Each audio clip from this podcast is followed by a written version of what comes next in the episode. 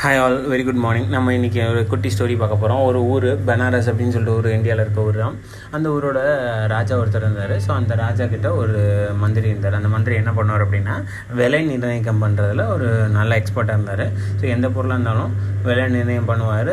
மக்களுக்கும் லாஸ் இல்லாமல் ராஜாவுக்கும் லாஸ் இல்லாமல் பண்ணுவார். அதாவது ஒரு பொருளை வந்துட்டு பத்து ரூபாய்க்கு வாங்கி பதினோரு ரூபாய்க்கு கொடுப்பாரு. ஸோ மக்களும் ஒரு ரூபாய் தான் லாபம் அப்படின்றனால லாபம் ராஜாவுக்கு ஒரு ரூபா லாபம் வந்துச்சு. மக்களுக்கும் பதினோரு ரூபாய்க்கே பொருள் கிடச்சி. மற்ற இடத்துல வாங்கினா இருபது ரூபா இருக்கும் இவங்கள்ட்ட வாங்கினா பதினோரு ரூபா.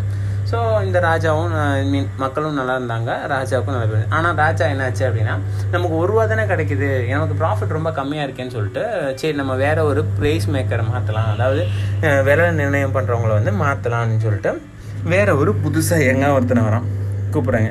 ஆனால் அப்போ என்ன ஆகுது? அந்த எங்கே இருக்கவன் என்ன பண்ணுறான் ஸோ இவங்க வந்து விலை ஜாஸ்தியாக இருக்கிறாங்கன்னா நம்மளை மாற்றுறாங்க ஸோ நம்ம என்ன பண்ணணும்? கம்மி விலைக்கு வாங்கி அதிக விலைக்கு கொடுக்கணும் அப்படின்னு சொல்லிட்டு பிளான் பண்ணுறான் ஸோ பிளான் பண்ணணும் என்ன ஆகுது அப்படின்னு கேட்டிங்கன்னா ராஜா கிட்ட வந்து ஜாயின் பண்ணுறான் ஜாயின் பண்ணோடனே ஸோ ஒரு பொருளை விற்க சொல்கிறாங்க ஸோ அவன் என்ன பண்ணுறான் அப்படின்னா ஒரு பொருளை பத்து ரூபாய்க்கு வாங்கி இருபது ரூபாய்க்கு விற்கிறான். ஸோ பத்து ரூபாய் லாபம் கிடைக்கிது மக்கள் ரொம்ப அவதிப்படுறாங்க. வெளில வாங்கினா கூட பதினஞ்சு ரூபாய் தான். இங்கே இருபது ரூபாய்க்கு வாங்கினால அஞ்சு ரூபாய் நஷ்டப்படுறாங்க. ஸோ நிறையா வந்து விற்கிறதுல எல்லாம் வீணாக போகுது. ஸோ இந்த மாதிரி ப்ராசஸ் போயிட்டே இருக்கப்போ ஒரு நாள் என்ன ஆகுது அப்படின்னு கேட்டால் ஒரு குதிரை வியாபாரி வரான். அந்த குதிரை வந்து நூறு குதிரை எவ்வளோ அப்படின்னு கேட்குறான் ஸோ ராஜாவை வந்துட்டு கரெக்ட் பண்ணணும் ப்ளீஸ் பண்ணணும் அப்படின்றதுக்காக வந்துட்டு அந்த ப்ரைஸ் மேக்கர் என்ன பண்ணுறாரு அப்படின்னா குதிரை வந்து ஒரு ஒரு கப் ஆஃப் ரைஸ் அப்படின்னு சொல்கிறாரு ஓ என்னது? ஒரு கப் ஆஃப் ரைஸ் அவ்வளோதானா அப்படின்னு கேட்டதுக்கு ஆமாங்க அவ்வளோதான் கொடுக்க முடியும்னா ராஜாவும் ஓகே கொடுங்க அந்த குதிரைலாம் எடுத்துக்கங்க அப்படின்னு சொல்கிறாரு உடனே கொடுத்துட்டு இவனுக்கு வந்து ரொம்ப கஷ்டமாக போச்சு. என்னடா நம்ம நூறு குதிரை கொடுத்தோம் ஒரே ஒரு கப்பில் அரிசியை கொடுத்துட்டு கிளம்புடான்ட்டாங்களே அப்படின்னு சொல்லிட்டு ரொம்ப கஷ்டப்பட்டு சரி பழைய பிரைஸ் மேக்கர்ட்ட போய் கேட்டு ஏதாவது ஐடியா பண்ணுவோம் அப்படின்னு சொன்னோன்னே உடனே இவர் என்ன பண்ணுறாரு அப்படின்னா பழைய ப்ரைஸ் மேக்கர்ட்ட போய் கேட்குறாரு என்னங்க பண்ணுறது இப்படி என்ன ஏமாற்றிப்பாங்க அப்படின்னு சரி நான் ஒரு ஐடியா பண்ணி தரேன். நீங்கள் அதை செய்யுங்க ஒர்க் அவுட் ஆகும் அப்படின்னோடனே அந்த ப்ரைஸ் மேக்கர் புது ப்ரைஸ் மேக்கர் என்ன பண்ணுறாரு அப்படின்னா இவர் ஒரு கிஃப்ட் கொடுக்குறாரு. அதாவது பெரிய கிஃப்ட் கொடுக்குறாரு. கிஃப்ட் கொடுத்துட்டு ஒரு கொஸ்டின் கேட்குறாரு அப்படின்னு சொல்லியிருக்காங்க. ஸோ இவரும் போகிறாரு வியாபாரி போகிறாரு போயிட்டு அந்த புது ப்ரைஸ் மேக்கர்ட்டை வந்து கேட்குறாரு இந்தாங்க உங்களுக்கு ஒரு பெரிய கிஃப்ட் கொடுக்கணும்னு ஆசைப்பட்றேன். ஆனால் எனக்கு ஒரு கொஸ்டின் இருக்குது அப்படின்னா. கிஃப்ட்டை பார்த்தோன்னே அவனுக்கு செம்மையாக இருக்கும் வா இவ்வளோ பெரிய கிஃப்ட்டாக சொல்லி உங்கள் வரைக்கும் நம்ம ப்ளீஸ் பண்ணால் தான் நமக்கு அந்த கிஃப்ட் கிடைக்கும்னு சொல்லிட்டு கேட்குறாரு ஆக்சுவலாக வந்துட்டு என்னோடய என்னோட குதிரை என்ன மதிப்பு? அதனால ஒரு கப் ஆஃப் ரைஸ் ஓகே உங்கள் கப் ஆஃப் ரைஸ்ன்றது அவ்வளோ கம்மியான விஷயமா? அப்படின்னா இவனுக்கு யோசிக்கிறான். இந்த புது பேஸ் மேக்கர் ஆஹா கப் ஆஃப் ரைஸ் ரொம்ப கம்மியும் சரி நம்ம கப் ஆஃப் ரைஸ்ன்றதே பெரிய விஷயம் எங்கள் ஊரில் அப்படின்னு சொல்லுவோம் அப்படின்னு சொல்லிட்டு சொல்கிறான் எங்கள் ஊரில் வந்து கப் ஆஃப் ரைஸ்ன்றது ரொம்ப பெரிய விஷயம் அப்படின்னு. சரி இல்லை இதெல்லாம் வந்து ராஜா முன்னாடி நீ சொன்னீங்கன்னா எனக்கு ஒத்துக்கிறேன் அக்செப்ட் பண்ணிக்கிறேன் அப்படின்னு சொன்னானே. இதே மாதிரி அடுத்த நாள் கூட்டம் கொடுத்து ராஜா இருக்காரு புது பிரைஸ் மேக்கர் இருக்காரு பழைய பிரைஸ் மேக்கர் இருக்காரு. இந்த பர்சன் இருக்கான்.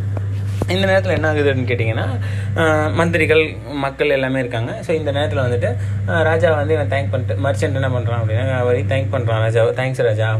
நீங்கள் வந்துட்டு எனக்கு கப் ஆஃப் ரைஸ் கொடுத்ததுக்கு. எனக்கு ஒரே ஒரு கேள்வி இந்த கப் ஆஃப் ரைஸோட ஒர்த் என்ன அப்படின்னா ப்ரைஸ் மேக்கரை பார்க்குறாரு ஸோ ப்ரைஸ் மேக்கர் வந்துட்டு புது ப்ரைஸ் மேக்கர் என்ன சொல்கிறான் அப்படின்னா இந்த ராஜ்யத்தோட மதிப்பளவு இந்த கப் ஆஃப் ரைஸ் உங்களுக்கு நாங்கள் எக்ஸ்ட்ரா தான் கொடுத்துருக்கோம். அப்படின்னோடனே இந்த இருக்கிற அரங்கமே சிரிக்கிறதுக்காக அதாவது இவங்ககிட்ட வாங்கின கிஃப்ட்டுக்காக இவனை ப்ளீஸ் பண்ண ட்ரை பண்ணுறான் ராஜாக்கு வாங்கினதுக்காக ராஜாவை ப்ளீஸ் பண்ண ட்ரை பண்ணான்.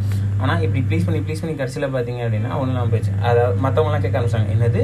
இந்த ராஜாவுமே வந்து உனக்கு ஒரு கப் ஆஃப் ரைஸாடா பொறுக்கி பயல அப்படின்னு சொல்லிட்டு அவனை வந்துட்டு துரத்தி அடிக்கிறாங்க எந்த ஒருத்து அப்புறமா பழைய பிரைஸ் கிட்டே போகிறாரு ராஜா. அண்ட் பழைய பிரைஸ் சொல்கிறாரு எப்போவுமே யார் ப்ளீஸ் பண்ணாலும் ப்ளீஸ் பண்ணுறது விஷயம் இல்லை. யாராவது உங்களை காக்கா பிடிக்கிறாங்க அப்படின்னா நீங்கள் யாரையா காக்கா பிடிக்கிறீங்க அப்படின்னாலும் ரெண்டுமே வந்து விளங்க போகிறது கிடையாது. இது வந்து நிறைய டிஸ்அட்வான்டேஜ் கொண்டு வரும். நல்லா பர்ஃபார்ம் பண்ணுறவங்கள வந்து காலி பண்ணும் அப்படின்றத சொல்கிறாங்க ஸோ ஆஸ் சேம் நமக்கும் அதே கதை தான்.